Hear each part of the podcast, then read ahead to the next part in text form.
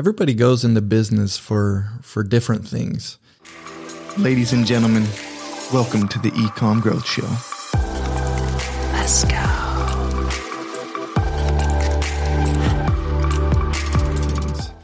And I wouldn't say uh, why people go into business and the different reasons is necessarily one is better than the other, one is good or bad. But it is interesting because I feel like my experience and you know what has been meaningful to me um, as far as like what a growing business has provided me and my family and my life has been drastically different from what I see uh, being advertised um, out there on social media and on the internet. You know, I think a lot of people they think being a successful business owner is all about owning that Lambo. It's all about uh, getting the girls, living this lavish lifestyle, and being able to just you know like travel around in jets and and do all this this live this crazy life of luxury and do all this extravagant stuff. That's that's really flashy. And again, I'm not trying to make the point that that is bad in any way. It's just so different from what I'm experiencing, and I want to be able to share my experience first of all of like what our business has provided me and what that's meant to me in my life and hopefully have that be relevant to some of you guys and what you're experiencing in in your business. And if anything you know help you to feel like you're not alone in this. Because when i when i see what's going on there and like what people uh, seemingly be, um, are pursuing business for and it doesn't connect with me i'm like dude i'm all alone. Like this is I must be doing something wrong or, or, or I'm motivated by the wrong thing or something like that. So I do want to, to shift gears a little bit on this episode. And as you can see, Daniel's, Daniel's not with me today. It's just, it's just me here solo. And it's, uh, it's actually a little intimidating because I feel like I, I have to be solely responsible for filling the air, um, with, with good words fully articulated. So you'll have to give me a little grace if I stumble over my words. Um, but I just want to share a story of like the first time that I really recognized what was special about our business. And it was just so deeply impacted by the way it positively affected me and my family. Um, so I'm going to get a little vulnerable. I'm going to share a story about my son. I hope I don't cry. I, I shared this with our team, and um, you know, as a part of our 2021 vision casting, I ended up tearing up a little bit. So hopefully I don't do that in an even more public setting. Um, so I'm just going to dive in and, and, share it with you guys. Uh, it was June 11th, 2017. And me and my wife had uh, just given birth to our third born baby, my, my son Oliver. And those moments, like when I reflect on my life, some of the most impactful and special moments um, you know, I think about some of these experiences I've had at the hospital right after a brand new baby has been born. And anybody who knows me and knows me well knows that like family to me is my my number one priority. My my number one purpose in life is just being able for me to be able to be a, a good husband, a good father to my kids, and really really family valued person. And so we had just given birth to our son and, and just kind of basking in that afterglow. It was kind of like the dust had settled. It was the calm after the storm and, and all the work was done and it was just time to to snuggle our brand new uh, beautiful baby boy. And anybody who's had a kid um, should know that your skull, like w- when a baby's exiting the birth canal, the the skull has the ability to kind of collapse, and, and that's why when you have a newborn baby, you can see like a cone head. There's some flexibility in the skull because there's it's made up of four different plates, and they're meant to be able to move independently. And then, as the baby grows, um, they're they're not attached so that the, the brain can grow, the skull can grow uh, around the brain, and, and it just works out. It's a it's a wonderful design. Well, we were um, holding our baby and again just trying to soak in those super special moments because like for me and my wife brittany like we just love that so much and those are so, those are like sacred moments those are very special moments and um you know i saw i saw brittany looking at her son and she looked uh you know very proud uh, very relieved to have the baby out. And, but also there was like this underlying look of her just being slightly puzzled.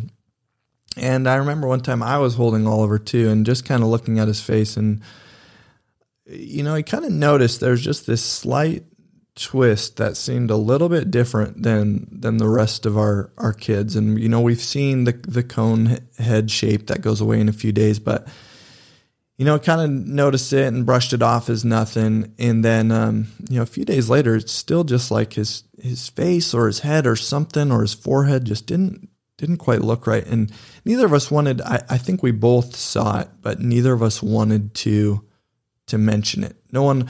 We didn't want to like plant some. Um, some invalid concerns for no reason and, and ruin like this this beautiful golden hour that we that we get with just the baby. You know, the other kids were were being babysat by grandma and grandpa, and really a special time. So I didn't want to spoil that by voicing some invalid concerns. Um, but I remember Brittany; she was just looking at him, and it took like all the courage she had to to look up at me, and she just said, "Robby, I, I don't think there's." I think there's something wrong with his face, and and you know immediately I'm wanting to be the the fix it husband, and I'm saying, okay, well, like let's just let's just ask the nurse see what's going on. And so we asked the nurse who called in the doctor, and they said, yeah, it's fine. Like it'll he'll grow out of it. It's just a little deformed because of he he just got pushed out the birth canal, stuff like that. And anyways, it started this process over the next um, almost the next year, but I would say more accurately, just like several months of us constantly want knowing deep down that something was wrong with his skull or his face or or something. We couldn't quite put our finger on what it was, and we kept reaching out to like our family doctor. You know, in these in these checkups with uh, midwives and nurses, we'd we'd mention it, and they would all just kind of like say, "No, no, it's okay." And then finally, um, you, we we felt like we were battling for for answers and, and, really for his health. And then finally, somebody's like, "Well, it is a little, it is a little odd. It's been so long, and I can definitely see there's something wrong. So I'm going to send you, um, you know, four hours north of here to an eye specialist in Anchorage, and he's going to take a look at him, just make sure everything's okay." And when we got there, he started doing all these tests, and specifically on the way his eyes were tracking, and you could see that he he didn't have an ability to really like point his eyes much past his brow, like a, a, horizontal line from his brow. And like anytime he tried to lift his head, there was like a an invisible ceiling there that he couldn't. And then we also noticed when he was trying to track the doctor's eyes back and forth, left to right, you know, one eye was constantly falling off and they weren't tracking together. And so we're trying to unpack, you know, what does that mean? What are the implications of this? Can this be fixed? And he actually pointed, he, he, he was the first one to diagnose it as something called um, craniosynostosis, which means those four plates that the skull's made up of that are supposed to be independently uh, together, but not like fused together, um, that there was a, a, fusion there that wasn't supposed to be there. And so his skull did not have the ability to be malleable when it was exiting the birth canal, which we later found out that's why it was so hard for my wife to push him out and so much different than our other kids was because his his skull didn't have the ability to to give a little bit uh, as it was exiting the birth canal. So that was really tough from a labor and delivery standpoint. But then the bigger concern is that since it's fused together, it cannot grow as he does, and it cannot grow as his brain grows, which means eventually there's going to be a lack of blood flow to his brain, which will cause brain damage and um, could be a very disabilitating thing and maybe even fatal at some point. And so, really, really scary to hear that, and, and especially like I think for anybody, you know, that would be devastating news. Um, but man, like our kids are everything, and that I just couldn't even like couldn't even go there. So growing up, um, I, I remember for us, like the decision to go into a hospital or to go get seen by a doctor. And again, this is my, I, I, was a little kid experiencing this. I don't know if this is entirely true. Like you'd have to fact check this with my parents, but I always felt like our decision to go to the hospital was a little bit more of like, can we afford this or is insurance going to cover this? More so than like, um, you know, how serious is this injury? How urgent is it? And how quick do we need to go? Obviously, in an extreme circumstance, they'd do whatever it takes and move a mountain to get us the care we needed. Um, but there was a certain level of not being able to pursue top notch care because of financial limitations. And so that was a hard thing. And I've always, I think I've always kind of felt that as an adult too, in providing care for, from, for my kids is trying to make sense, make sure we can af- afford it. And so in this case, it was so much different because um, we had been up and running, you know, maybe, maybe three years as a company and we were starting to build some momentum. And um, I basically, it gave me the confidence in my own resources to be able to s- pursue whatever whatever we could in terms of, of, care for him, and that's why we drove four hours uh, four hours north to get seen by this eye specialist. And um, anyways, a few more visits here and there. This is a pretty long, drawn out process that I'm trying to to summarize for you, but basically eventually said there is a solution for this and the solution is a skull reconstruction surgery and we can do that in Anchorage. And we're actually just getting like our pediatric uh, cranial department up and running. And, you know, he can be one of the first ones through. And that was like a massive trigger for us. We're like, dude, this is my, this is my son. Like, I'm not to let him uh, go be the first one through or the guinea pig of this. And uh, it just put us in this spot where, we, again, we just felt like we were fighting for for his care, and it was really really scary. Um, and we didn't know the financial implications, but um, we eventually got connected. Uh, did a little research by myself and got connected with uh, Seattle's Children's Hospital, and they do like I think 400 of these surgeries a year, so like more than one every single day. And I'm like, you know, that's that's who I want doing his surgery. And so we had this confidence to be able to go out and, and seek out some really solid care. And so, you know, we had a few trips to Seattle to to first get all the imaging done, develop a plan for the surgery, make sure it's actually what he needed. And um, dude, in those moments, it, when it came time, we, we got the surgery scheduled and it was time for us to go to Seattle to actually start the process of that whole surgery, which isn't just like a quick thing you show up for and then leave for. There was a full recovery time. There was a full lead up time with several more appointments even prior to the surgery.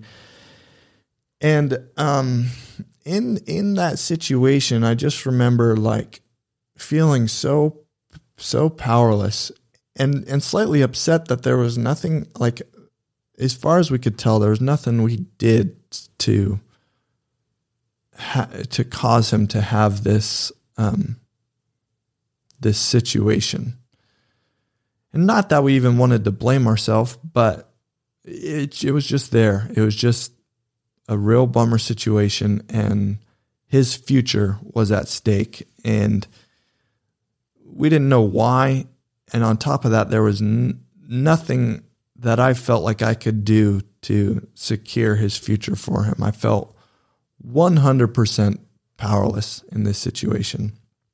And it was very clear in those appointments that there was no guarantees. There was no guarantees that he was even going to survive the surgery, which is just super, super scary. And you're in a very vulnerable spot. And again, all these triggers coming up from not growing up with with much money and um, man just just feeling out of control and I in those situations like for me being kind of like this fix it guy that I want to be I just wanted something that I that could produce the feeling of me being in control and I wanted to turn to our business and I wanted to earn something I wanted to achieve something I wanted to uh, achieve a goal. And um, all of it was just me acting like a little kid, throwing a fit because I was just scared, just scared I was going to lose my son. And nobody would let me work. Um, in our company, we had just like kind of been starting to hire on people, and, and Daniel, I think about Melinda, who's been around with us from the beginning. Like nobody would would let me work to like say no, just be present with your family. Like this is a very serious process, and um, you know work is take, taken care of. The company will be just fine. and it was such an interesting situation because this is like when I, I it really hit me in this moment that a company is greater than the sum of its parts and that together you know with with several of us working together we can achieve a lot more when we work together than if we were to all go out and individually try and do our own thing. And i remember this month of september it was like we had hit a new revenue goal and our team was growing. We were we were um, crushing client goals and just all this exciting stuff was happening and nobody would let me do anything and i felt like i had nothing to do with that and I was just like spiraling in my fear and this feeling of being out of control and just this utter desire to like try and do something to fix something because I was so scared and I felt like everything was on the line. And all I could do was just lay there completely, what I felt like was completely vulnerable, completely just laid bare and powerless, just hoping that this was going to work out. And so it came time for us to actually go ahead and, and do the surgery. And I was holding my son, just like thinking about how they do it um, when he's one year old. So the last 12 months, had spent like just really hoping about this, praying about this, like wanting him to have a, a healthy future with a healthy mind and, and all this stuff. And it was finally coming down to this moment where this was either going to, um, fix him and secure his future or or it wasn't going to work. And the procedure is they they take a scalpel and they do an incision in a zigzag from one ear over the top of the head to the other ear. And so they basically make his his um, skull look like a cracked egg and they pull the skin down they pull the skin down all the way below his his eye sockets and all the way down on the back so it exposing the entire upper half of the skull. And then they take a saw and they remove the top half of his skull. They break his skull to pieces and then they put screw they screw it all back together and they make sure there's room between those different cranial plates. And then they put it back on his brain, pull his skin back, stitch it up and and hopefully it all works out. So it was a really scary surgery and it and it was time for it to all happen. And again, just feeling scared, feeling anxious, trying to support my wife who's also scared, trying to support my my my little boy who also could definitely, you know, he's young, but he can definitely sense something strange is going on. Like all these hospital vi- uh, visits, we're uprooted from our home for a pretty long period of time. I think we at this point we had already been there a couple weeks. We're going to still be there a couple weeks after the surgery, and uh, it it was time, and it was like coming up to the to the time scheduled for the surgery um, me and my other son, he, had to shave his head for them to do this. So it, uh, all the boys in my family ended up shaving our heads, and uh, you know, just feeling like we were really, really just trying to be as present and as supportive as we can for this um, one year baby boy that we did not know what was going to happen. And I remember picking him up in my arms and they said, okay, you're going to walk him back to where they're going to do the surgery. And I, I was walking down this long white hall with super bright lights. It smelled like just very sanitary and, and dry and, and a little bit cold. And uh, we walk in this room and it's like something out of a sci-fi movie. It's this big circular room. You know, there's big, massive screens like all the way, uh, all the way around the room with different angles and imagery of his skull and there was about I, I want to say like seven or eight doctors. They all had masks on. I couldn't see any of their faces, and I don't know if like my I was just like heightened enough in my um, energy and emotions that I like didn't hear anything. But I don't remember anybody ever talking to me. I just remember them just kind of like guiding me toward this chair in the middle of the room, and they're all huddled around me. And they instructed me to take this this mask, this anesthesia mask, I was holding my baby in one arm and had a mask in the other hand. And they said, okay, now you can put it over his mouth and his nose. Uh, or sorry, I wasn't holding the mask. I was holding the baby and they were going to hold the mask. So they said, we're going to put it over his mouth and his nose. Eventually, he's going to take a few breaths. You can talk to him during that time. And then eventually, he's going to go under and, uh, and you can take him over here and lay, lay him on the operating table. And I remember just holding him wondering if this was like our my last moment to hold him. And I was looking him in the eyes and he was scared. And I was just talking to him. I said, Son, it's okay.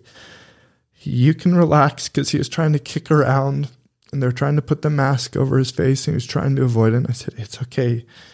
You can relax. You can go to sleep. It's okay. And I remember wanting to say, like, you're to be fine. But I just had no idea if that was actually the case. But I knew this was our best shot. And so I said, It's okay. It's okay. You can go to sleep. And eventually he just went limp in my arms. And I had to just stand up and lay him on this table and uh and just lay his little body, his little beautiful body on the table and, and walk out of the room. And then I had to go and wait with my wife for like five or six hours or however long. It's actually felt like extremely quick compared to what I the the challenging tasks they had before them, and it only took like a half a day, which was really surprising to me. We got the call. They said, "Guys, he's um he he's all done with surgery. He's doing great. Uh, you guys can come and see him." And he was laid up for like a really long time after that. His head completely it swelled like I, I want to say like an like an inch or a half an inch entirely around the top half of his skull. So it just looked very strange, very swollen. He had a tube up into his forehead that was draining all the excess fluid. He had this crazy new scar. And uh, it just kind of started us on this journey of recovery. And the whole reason I bring up that story is that um, none of this would have been possible in my previous uh, career path, my previous occupation of, you know, maybe working construction, going fishing. Like, there's no way that I would be able to not only take a month off of work, but then also be able to provide the world's best when it came to this surgery and be able to be present with my family in that way. And to me, that's what business is all about. That's what growing our company has been all about. It's it's about being able to provide a future for my children, for my family, and for us to be solid when things feel shaky. And and again, just feeling so humbled and blessed by this idea that a company is so much greater than the sum of its parts. And through specialization, now we look at our team, it's, you know, 35, 40 people. There's things that our team does that no one person could ever expect to do in a thousand lifetimes. And it's only because of this idea of collaboration. And through commerce, we're, we're um, providing value to people and we're actually putting businesses in similar situations uh, that I was in where these big, scary things in life don't have to be that scary. And there's actually a process for, um, for getting freedom from this and being empowered to seek that freedom and that's you know I, I, I told you this is the second time I shared this, and, and the first time was really like being able to share our vision for Shopanova over the coming ten years, and really just boiling down this idea that we exist to empower and liberate. And so everything we do, whether it's marketing, whether it's working with, um, you know, hopping on calls with prospects, whether it's our clients, whether it's the way that me and Daniel uh, manage the people we're so blessed to, to work with. It's all around based around this idea of we want to empower and liberate people. And that's the whole ex- reason we exist. And we, we simply do that through e-commerce growth. But there's so much it's so much deeper than that. like that's a, that actually means something, and it's meant something to me in my life. And I hope that um, you know, even you just listening to this in in a certain sense just gives you a confidence to pursue your business goals. Not because you, I mean, if you really want a Ferrari, that's that's awesome. I maybe one day I'll buy one. I don't know, but but use this as fuel to be empowered and to seek liberation in your life because I feel like that's what it's all about. So, anyways, I hope you got value from this from this story. Um, I feel a little strange getting that vulnerable, especially in front of this large of an audience. And and anytime I see a snippet from this, I know I'm going to sweat and get embarrassed. But the cool thing about story, you know, we've talked about this before, is that stories carry the power and potential for whatever victory um, that has happened to happen again. And so you can look at this and you can say, you know what, I want that. And you can use that as fuel to go out and crush your goals. And so um happy that I can share that with you guys. And it, it does feel vulnerable, but I'm I'm honored to be in a position where um, I can share some of these victories from my own life and have it mean something to you personally. So again, I know it's a little bit of a weird, weird episode here, but I, I just felt like that was an important thing to share. And uh, we will catch you next time on the eComm Growth Show.